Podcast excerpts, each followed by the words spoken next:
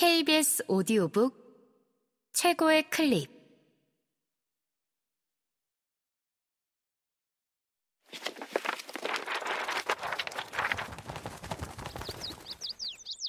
KBS 오디오북. 작고 단순한 삶의 진심입니다. 류하윤, 최현우 지음. 성우 정혜은 읽음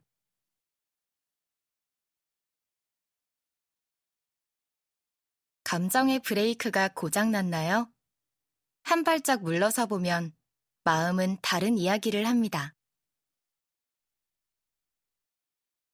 마음의 빨간불이 켜질 때. 어느 날 유튜브 구독자로부터 이런 질문을 받았다. 나를 화나게 하는 상황을 어떻게 마주해야 할까요? 버스에서 밀치고도 사과하지 않는 사람, 무례한 농담을 하는 상사. 오늘도 몇 번이나 화가 치밀어 올랐어요. 이런 감정을 어떻게 흘려보낼 수 있을까요? 이분을 비롯하여 비슷한 어려움을 겪고 있는 분들에게 들려주고 싶은 이야기다.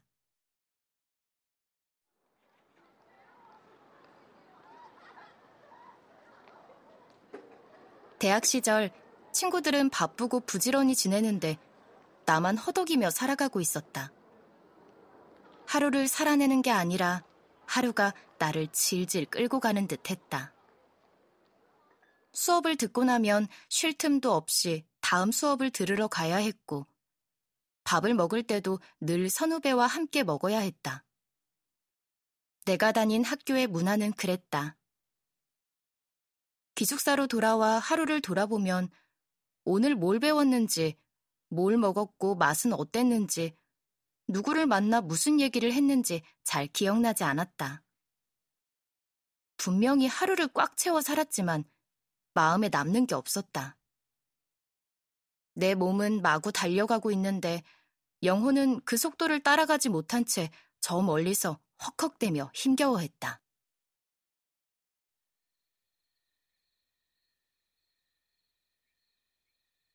늦은 밤 세상이 고요해지고 오롯이 혼자가 되면 긴 한숨이 새어나왔다. 잘 살고 있는 것 같지 않았다. 그때 현우를 만났다.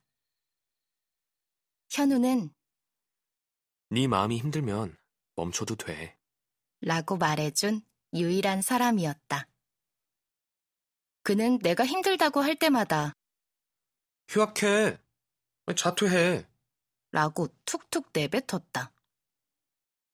자기 일이 아니라고 쉽게 말하는 건지, 정말 그게 좋은 방법이라고 믿는 건지 모르겠지만, 그다지 듣기 좋은 말은 아니라고 생각했다. 꾸역꾸역 버틸지언정 포기한 적은 없었던 나는 멈추는 법을 알지 못했다. 설사 그만두기로 결정한다면 그만두는 대신 무얼 할지 미리 준비하는 게 맞다고 생각했다. 그런데 현우는 막상 그만둬도 별일 안 일어난다고 말했다. 멈추고 뭘 할지는 멈춘 다음에 생각해도 늦지 않다며 자꾸만 나를 구슬렸다. 휴학이나 자퇴라는 선택지를 그렇게 쉽게 말하는 사람은 처음 봤다. 그 말을 들을 때마다 마음 한구석이 꿈틀거렸고 시간이 흐를수록 현우의 말이 제법 그럴듯하게 들렸다. 그래서 처음으로 다음을 계획하지 않은 채로 아니다 싶은 것을 멈춰보기로 했다. 그렇게 나는 휴학을 했다. 앞으로만 나아가다가 불현듯 멈추고 긴 여행을 하며 이리저리 헤매고 다녔다.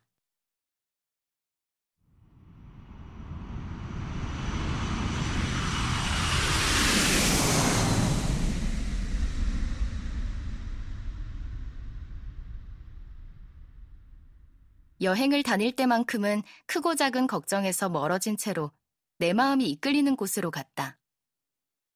느리고 고요하고 공기가 맑고 활짝 트여 있고 사람보다는 동물이 더 많은 곳이었다.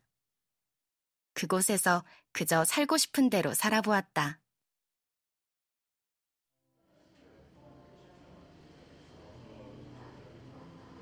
잔잔한 음악이 들려오는 카페의 구석진 자리에 앉아서 따스한 오후 햇살을 받아 반짝이는 허공의 먼지를 가만히 바라보았다. 시간이 얼마나 흘렀는지 모를 정도로 책에 홀딱 빠져 있었다.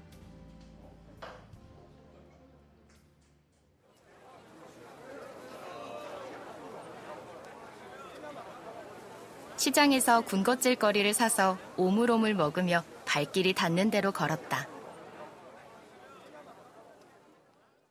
그네를 타면서 콧노래를 흥얼거리고 느긋하게 걸어가는 고양이와 발맞추어 걸었다. 여유 있게 밥을 먹고 차를 마셨다. 나는 이토록 자그마한 순간에 마음이 촉촉해졌다. 그 순간을 잊고 싶지 않아서 사진을 찍고 글을 쓰고 그림을 그렸다. 그제야 비로소 몸과 영혼이 발맞추어 걸어가고 있다고 느껴졌다. 느릿느릿 살아보니 그동안 지나치게 많은 일을 하며 짓눌려 살았고 다른 사람이 하라는 대로만 하며 살았다는 것을 알게 되었다. 멈추어 보니 지금까지 어떻게 살아왔는지 또렷하게 보였다. 마음이 어떤지는 살피지 않고 그저 앞만 보고 계속 달렸던 것이다. 그러니 삶이 늘 힘들다고 느껴질 수밖에. 지난날에 내가 가여웠다. 이제는 내가 나를 지켜줘야 했다.